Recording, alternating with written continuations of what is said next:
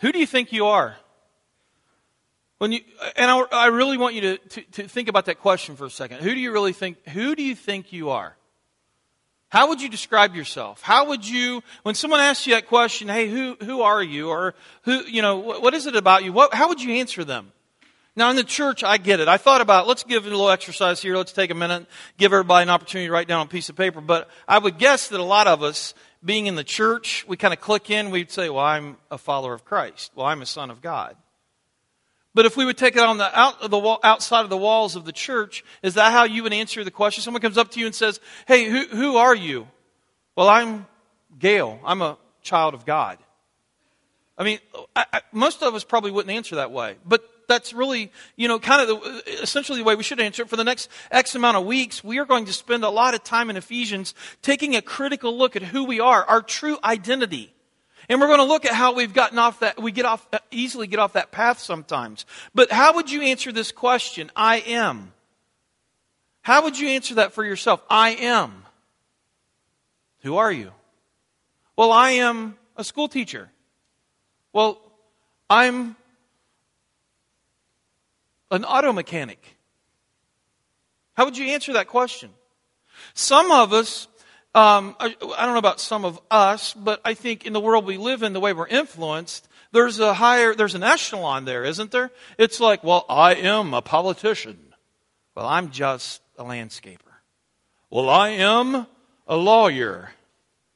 Well, I am a machine fabricator. Is that, is that right? I work, I, I fabricate things on a machine.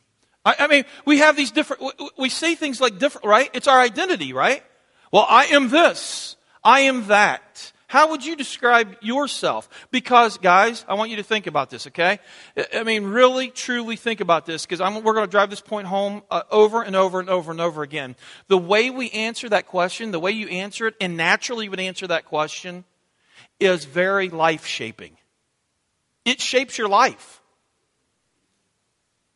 It literally is life altering. It takes you, it, it, it makes you, um, it influences the way you make decisions about your life, depending on how you view yourself or who you think that you are. And so, this question, the way we look at it, the way we answer it, is extremely critical as Christ followers. And some of us in here you know, um, we've, we've been given labels. We've been given names. Some of us are sitting in here this morning and, and, you know, grow, I mean, take a look at your nickname. You know, if you have a nickname, what is your nickname? What was given to you as a child? Some of us tout that nickname as something really that we're proud of. Some of us are like, man, I don't want anybody to know the nickname that I had as a kid, right? I remember when I was growing up, mine, I'm named after my dad. I've told you this before. Gail Leon Rubel Jr. His name is Gail Leon Rubel Sr. I, I didn't like my name I, my, until I found out my grandmother almost named my dad Kermit, okay? There's nothing wrong with Kermit, okay? I just don't think I could have pulled that off, all right? And when I found that out, I was like, yes. Because I know my dad would have hung that on me, okay? So, again, but, but you know what I'm saying? Who, who, you know, let's say you're sitting in here this morning and, and you've been labeled stupid. You've been labeled, oh, I am ADHD or whatever. I am this. I am that. Whatever that label is, it literally shapes our life. It drives our life. And if that is off, if that, if that, where we, what we ever, what, what we fill in that blank, if that is off, it can literally put your life on a trajectory that is, that is not Christ-like. It's not biblical. You're missing out on who you truly are. And that's where we're really going to drill down. Guys, the reason why I'm so passionate about this is, is because I've been in the ministry long enough to understand this. A lot of us are emotionally and spiritually stunted. And the reason why a lot of us are spiritually and emotionally stunted is because we don't know how to answer that question.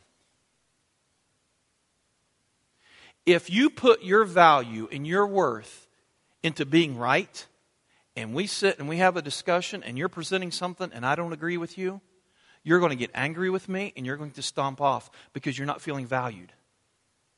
I'm looking for my value in being right every time.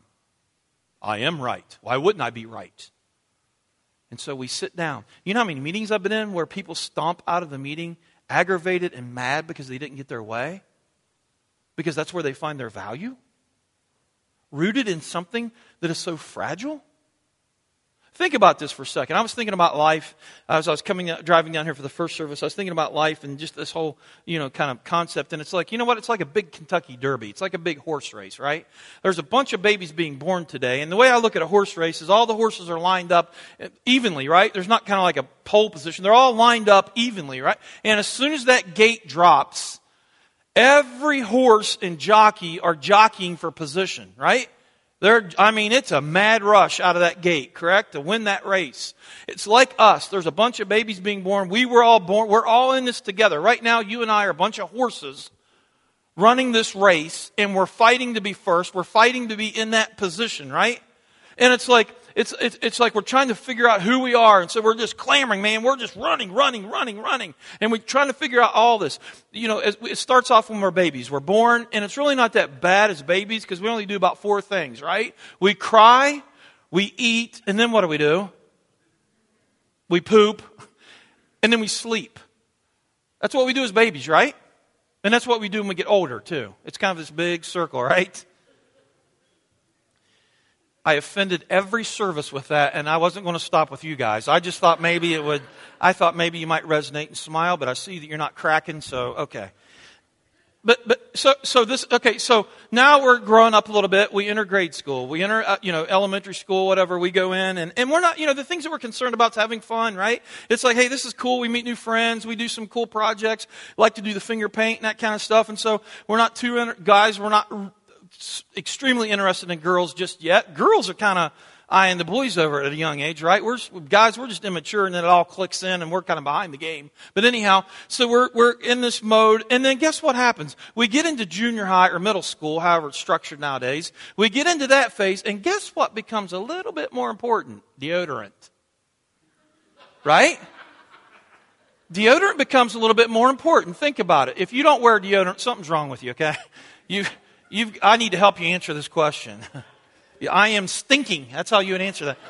It's, it's deodorant. Is it not? Oh, am I not right? Deodorant. You start to try to impress some of your friends, some of the girls, right? Some of the guys. So you want to look nice. What else becomes becomes a little bit more important? The way you wear your hair, the way you dress. Things start shaping your identity a little bit more, right? And so you start caring about that a little bit more. And so the more we progress, things kind of start kicking in, start kind of shaping us. And we begin, we we get caught up in this and we're kind of, we're in this. And so we get into high school and we're really beginning to really discover kind of who we are. And then towards the end of high school, we got to start figuring out, we got to answer that question. What am I going to do? Where am I going to go next? Am I going to go to college? What college am I going to go to? Am I going to go in the military? What branch of the military am I going to go into? Am I go, just going to step out and take over my father's business or whatever it may be, or am I going to just go out in the work field, in the work environment, or whatever, the workforce? You know, what, what am I going to do? Some of us say, well, I'm going to go to college. And so we have to pick a college. We go to college. Well, what degree am I going to major in? What am I going to minor in? Am I going to take a foreign language? Am I going to do these things? What do I want to do next? And so we start, we start thinking about things. At that point, you know, uh, or we say we're going to the military, I'm going to go in the Navy or the, whatever it is, or the workforce, what, what, whatever it may be. Then we start thinking about we start uh, thinking about we start experiencing a little bit of freedom. You know all along we were kind of under the, the, the tutelage or the guidance of, of our parents you know of home. And so now we start we branch out and we realize hey i got some wings man. So then we start asking ourselves the question if you were raised in the church am i going to continue to go to church? Am i going to continue to be in the faith the way my parents were in the faith? Or am i going to be more in the faith because my parents really weren't that much into the faith Am I going to sleep around? Am I going to date? Am I going to date the girls at college? Am I going to get married at this point in life? Am I, I mean, all these questions are starting to come into play that we have to answer, and it really shapes who we are. If we don't know who we are, and you have something filled in there that's not what needs to be filled in there, you're making decisions that are going to take your life in different directions. And some of us are probably sitting in here this morning, and we're dealing with decisions that we made in the past that were mistakes. And we look, we look at our life and we say, if I could could just go back and change that, if I could go back and just make that simple change. The beauty of God is we always have time to do that as long as we're breathing. But we're answering these questions.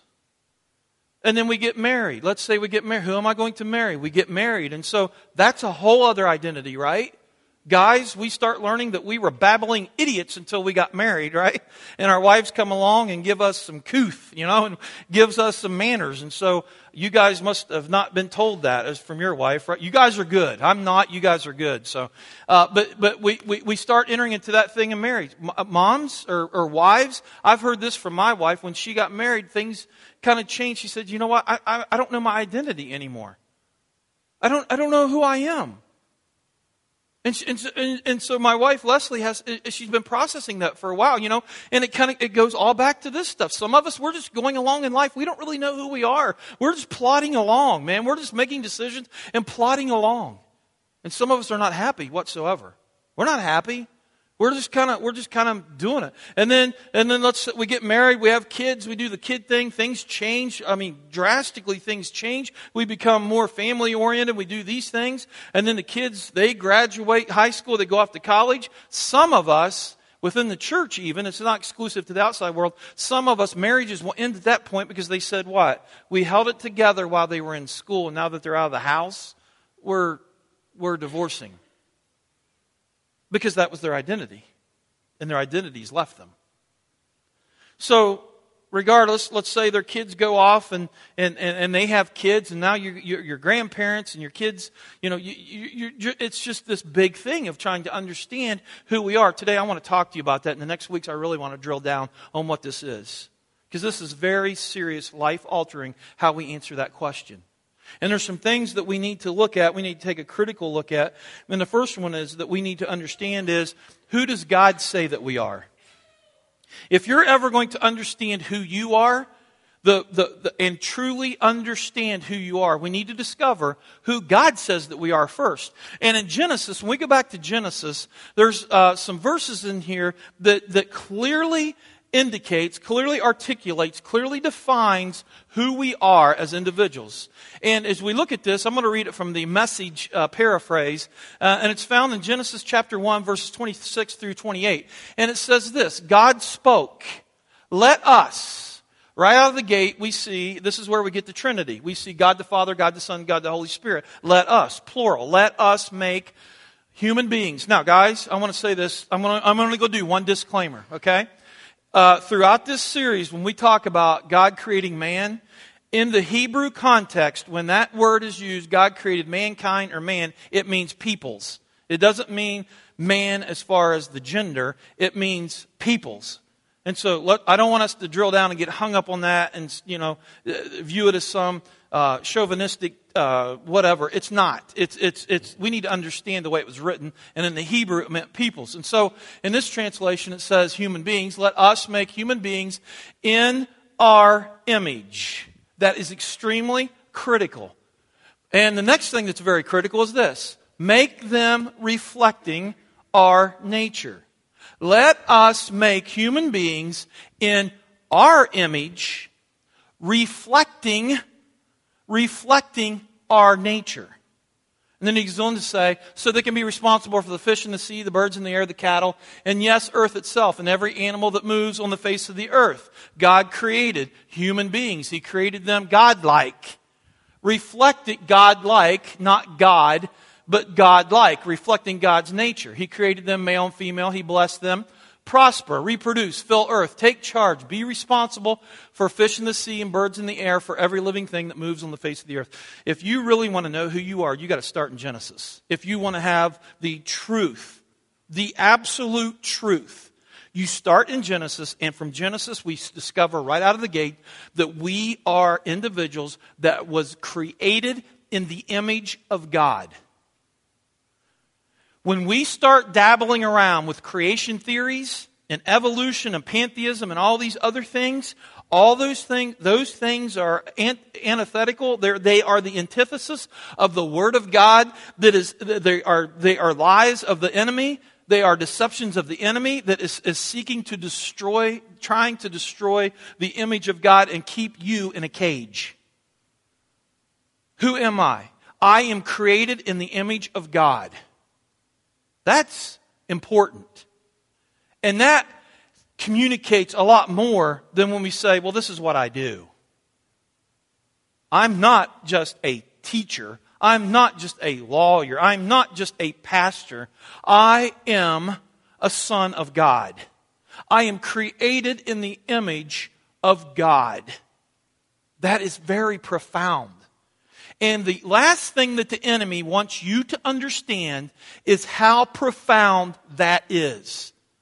And that's what this whole series is going to do. It's going to be, hopefully, for you, a big key that comes in and unlocks your cage.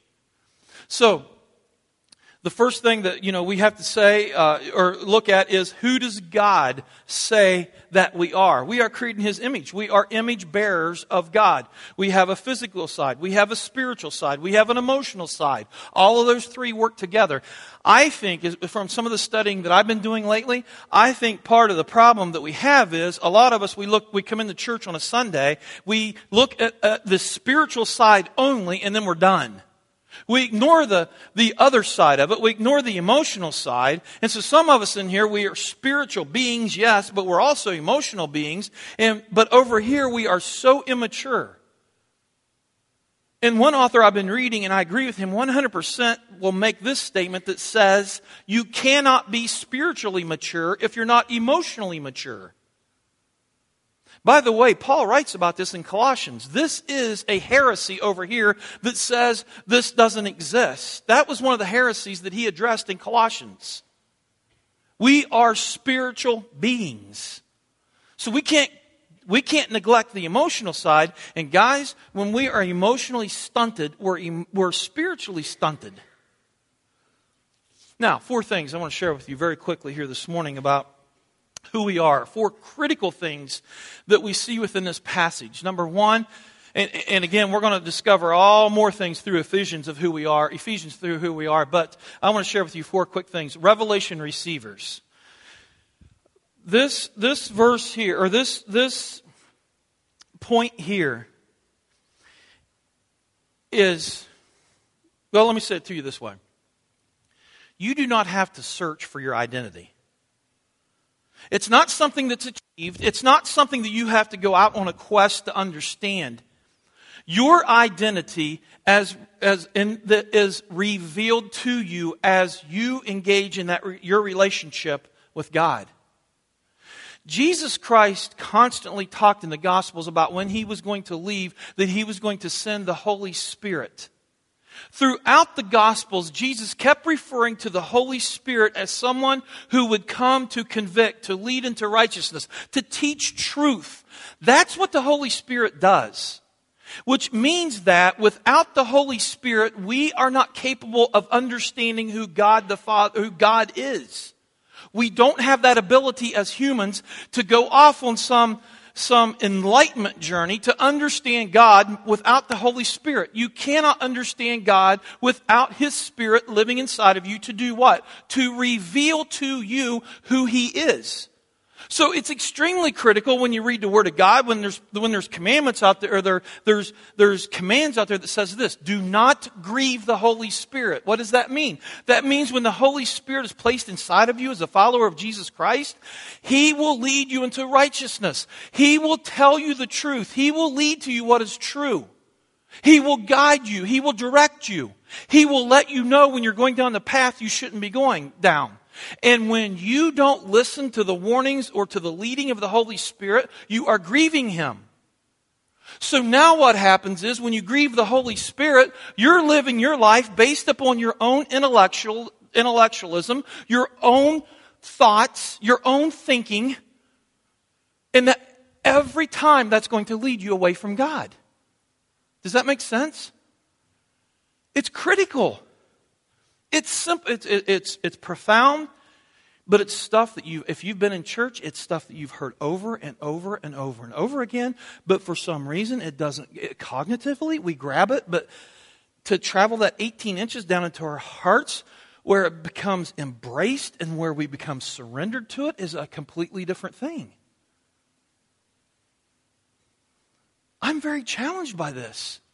As a pastor, when I counsel people, when I talk to you, when I have conversations with people, it's, it, it's like, it's like I, I'm, I'm discovering it's like we don't know who the Holy Spirit is. We don't know how to sense the presence of the Holy Spirit within our lives. That's scary. Because as the Word teaches us, as the, and by the way, this is why it's so critical to spend time in the Word of God, because as we know that as we spend time in the Word of God reading the Scriptures, the Holy Spirit, God Himself, reveals to us who He is.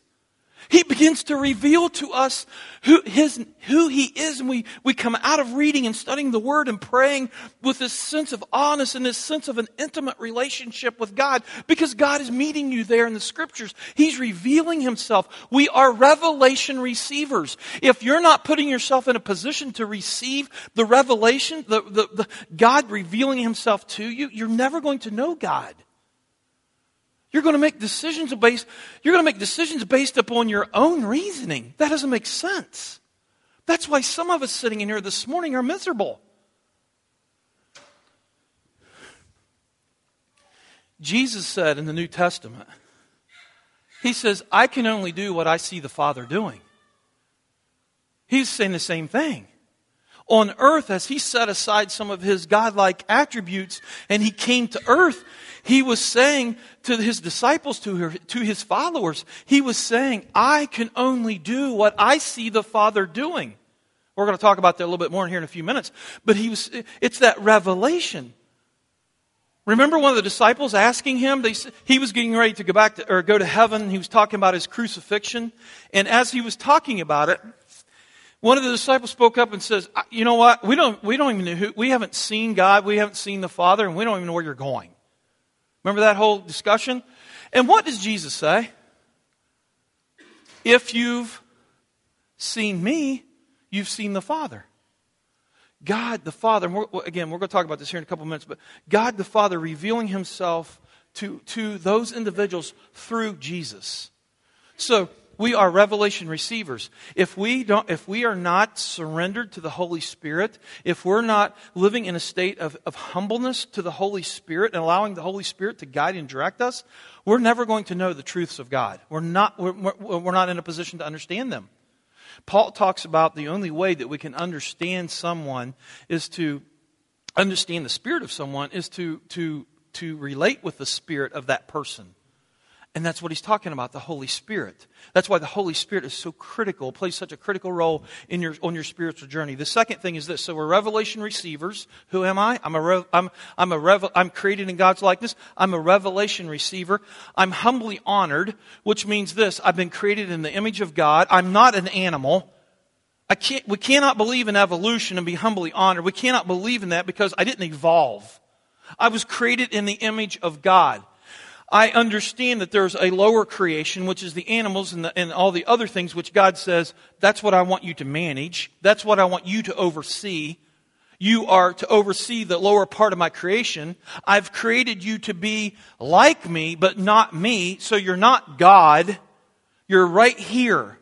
And humility in the Greek literally means that, to understand one's proper place. And so when we become humble, when I use that word humble and contrite, but humbleness, humility, it means that we understand our right place before God the Father. We're not God, but we're not an animal, but we are right, we are, we are a creation of God and we, we are a, a, a loved, a loved being, a spiritual being of God. And so we're, we're humbly, we're humbly honored.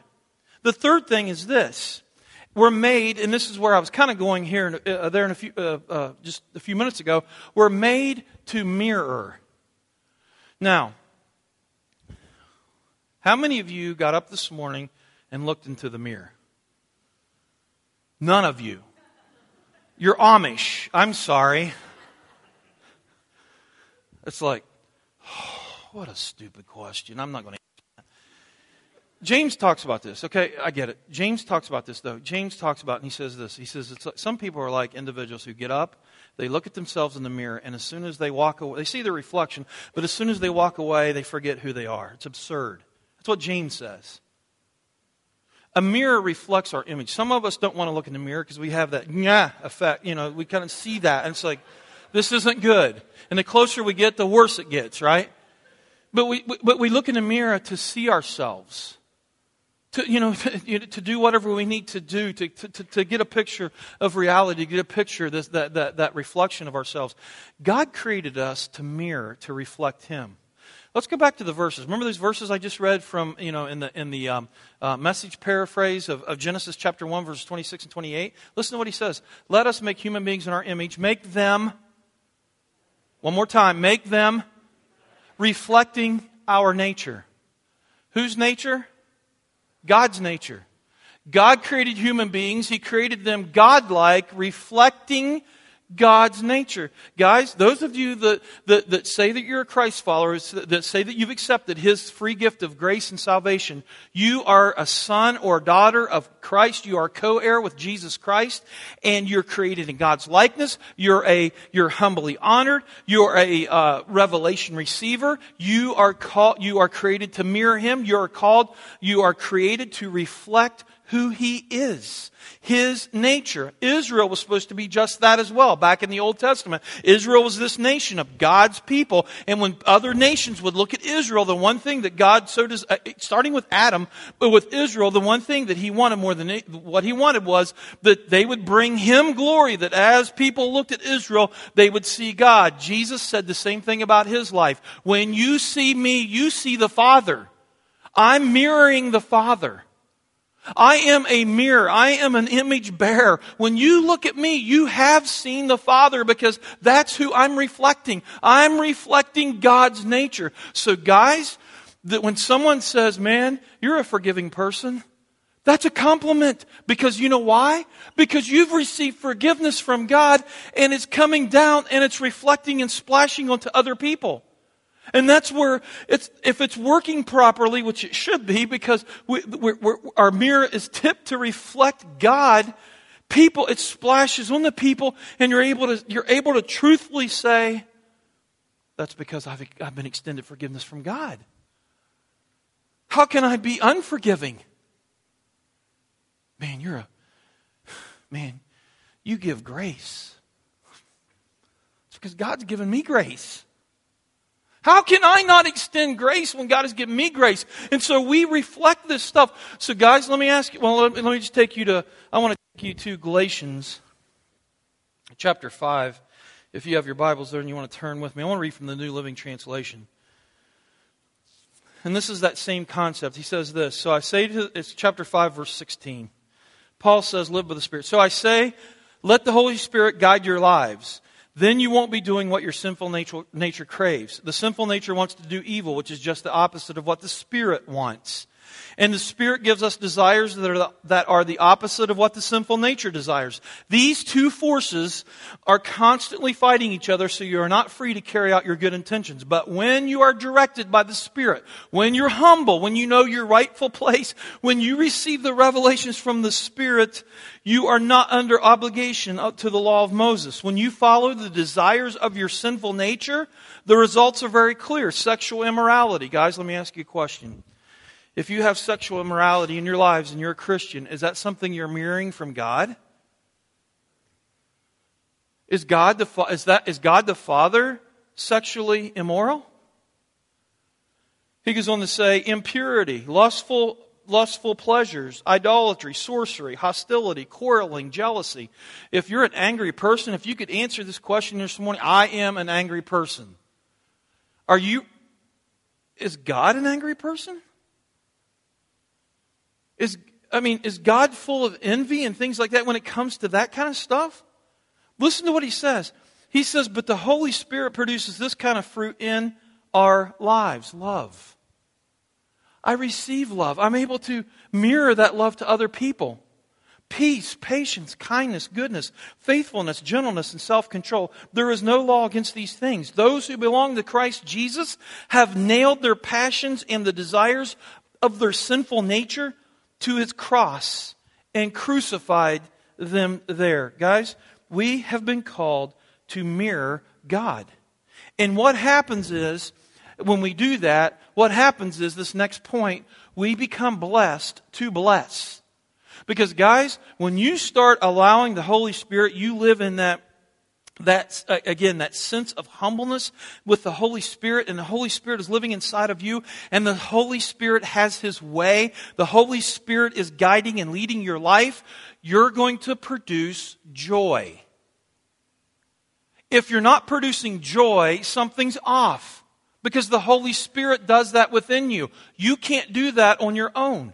You're going to produce patience. You're going to produce love. You're going to produce long suffering. You're going to produce the gifts that the Holy Spirit has. He's producing those in you, and you become a blessing to other individuals. You're not spewing toxic waste on people when you engage with them. Instead, you're blessing them. You, you're, you're, what's coming out of you are things of the Holy Spirit. They're, they're of God. Does that make sense? And when you take a look at your life, if you're always angry, something is off.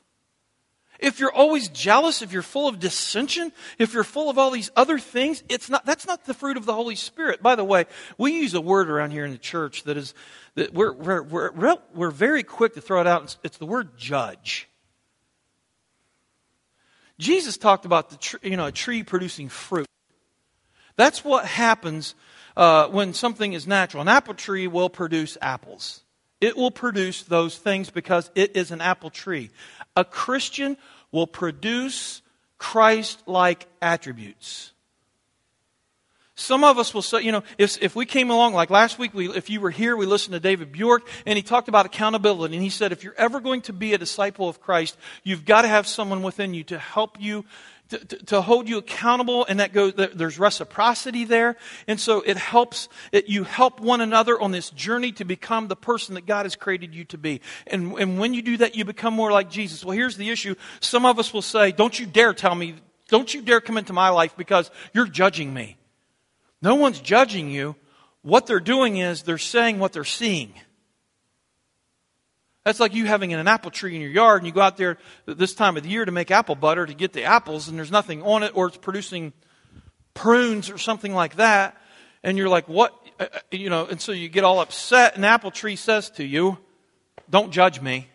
That's absurd, isn't it? It's about as absurd as us saying, hey, don't judge me. No one's judging you. If you're ripping into people, if you're angry all the time, if you're jealous all the time, if you're producing the things that the human nature produces, no one's judging you. They're making observations. And we need each other to say, hey, this isn't you.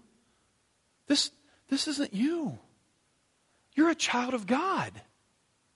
What's going on? I want to pray with you. I want to walk with you. I want to get to the bottom. I, I, I want to journey with you. I, I see that you're hurting. What's going on? We become blessings. We are blessed to bless. Now, real quick, we're wrapping up right now. Last point. If the worship team wants to come forward, we're going to close here. Here's where it gets all out of whack. And next week we're going to talk about this is going to be part two, but next week we're going to follow up with this. It's what does Satan say who you are? Okay? Who does Satan say that you are. And this is where it come, this is where it all gets out of whack because what happens is Satan, we know, the liar or the chief deceiver is it, that's who he is. That's all he does. He wants to to make things a deception. He wants to take things just a little bit off the truth, just a little bit, so it doesn't seem very drastic. If if he came along and wanted you to kill someone this afternoon physically, I would guess that a lot of you would say, "I can't do that." Now, you may do it with words, you may do it with your attitude and your spirit, but you may not do it, you know, whatever. But he takes things and he takes it. If you can see this, he takes things and he takes it off just like this. Can you see that? You probably can't see it right there, can you? But if I would follow this, this is the truth and this is the lie. The next thing you know, we're clear over here and it's just off just a little bit. Back in Genesis, when he tempted Eve, he said, if you remember, God said, or, or, he tempted Eve and said, are you, are you telling me that God said that you couldn't have anything in the garden? That's not what God said. What did God say? You can have everything except one thing. He takes it off just a little bit. And when that seed is dropped in our minds, if we're not grounded, that thing begins to take root and something extremely small can, can root itself and take, take complete vegeta- can, can take complete control of our lives. I walked by that person today and they didn't say hi. I don't think they like you. I think they're talking about you. I think they're gossiping about you. Next thing you know, I hate that person. I can't stand that person. Or you name it. I mean, it starts with one little thing. One little, little thing. Satan wants, the only, thing, he knows that he can't destroy God. He knows that he can't, those of you that are Christ followers sitting in here this morning, he knows that he can't take your salvation away from you. But the one thing that he can do to get at God, he's not going to be able to dis- destroy God, but the one thing that he can do to get at God is to go after God's children and deceive them and get their minds so warped and on things that aren't even true, and they begin to live in cages. And all hell is spewed on us and in our minds and all this other stuff. And so we begin to live a life that is just miserable. And Jesus comes along, and what did he say? I've come to give you life. And when you know the what, the truth, it will set you free.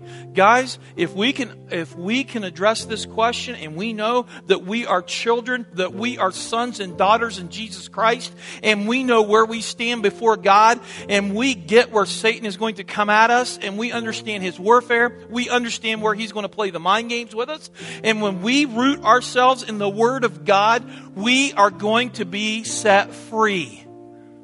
You're not going to be angry all the time. You're not going to pick things that doesn't make sense to build your life on and to be miserable. You're not going to look at things and say, This has me all up in arms. You are going to be free. The Spirit of God is going to produce joy within you. I don't know about you, but that's what I want. I don't know how, as a Christian, we can walk around sometimes always depressed and discouraged and ready to abandon all things and just leave. We are children of God. Our cages have been, have been exploded wide open. It's time to leave them and to be the person that God has called us to be. That's what we're going to talk about for the next, I don't know how many weeks, and we're not moving until we get that. Because for some of us in here, we're hurting and we're sick, and we need healing. And the only way we're going to receive that is by knowing who we are in Jesus Christ. There's no other way. I pray that you will stick with us. I pray that you will be on this journey. I pray that you will be involved in a discussion group. I pray that you will open your minds and your hearts to the Spirit of God and let God come in and fill you with all of His gifts and be the person that He has created you to be. You're not stupid. You're not a failure. You're not just a teacher, a lawyer, whatever it may be. That, that, that's, those are things that you may do but you're a child of God. Father, I just give you thanks for your for your word. I give you thanks for your spirit that's alive here today, that wants to free people, that wants to open up the cages. As you say in this letter to the Ephesians, that you want to bless us in so many diff- just, just the, the, these incredible blessings in heavenly realms. God, May we open our arms and receive what you have for us, and may we begin to crucify our sinful nature to the cross that you've already you've already done it. May we accept that and begin to live our lives the way you want us to live them out of our God created identity. God, would you please help us to respond to you the way you want us to respond right now? I pray, God, if there are people in here that are in bondage, that they would have freedom today. I pray if there's people in here that don't know you, today would be the day that they are freed and experience life to the fullest. God, minister to us. Help us to respond to you the way you want us to. And it's in your Son's name, Jesus Christ, we pray. Amen.